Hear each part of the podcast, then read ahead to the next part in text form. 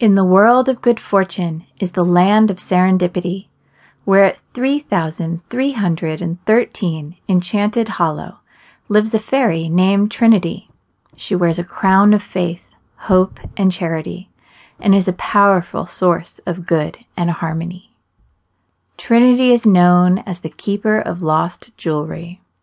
Fluttering along, she nurtures and tends to it, whistling a song. Every piece she has collected is perfectly placed in Whisper Forest around the willow trees where it's sure to put a smile on your face. In this wonderland of whimsy, you will find pussy willows, hollyhocks, and lollipops. You'll see dragonflies napping on mushroom rocks. Trees sparkle like glitter with silver and gold that is sprinkled ever so gently on the willows so bold.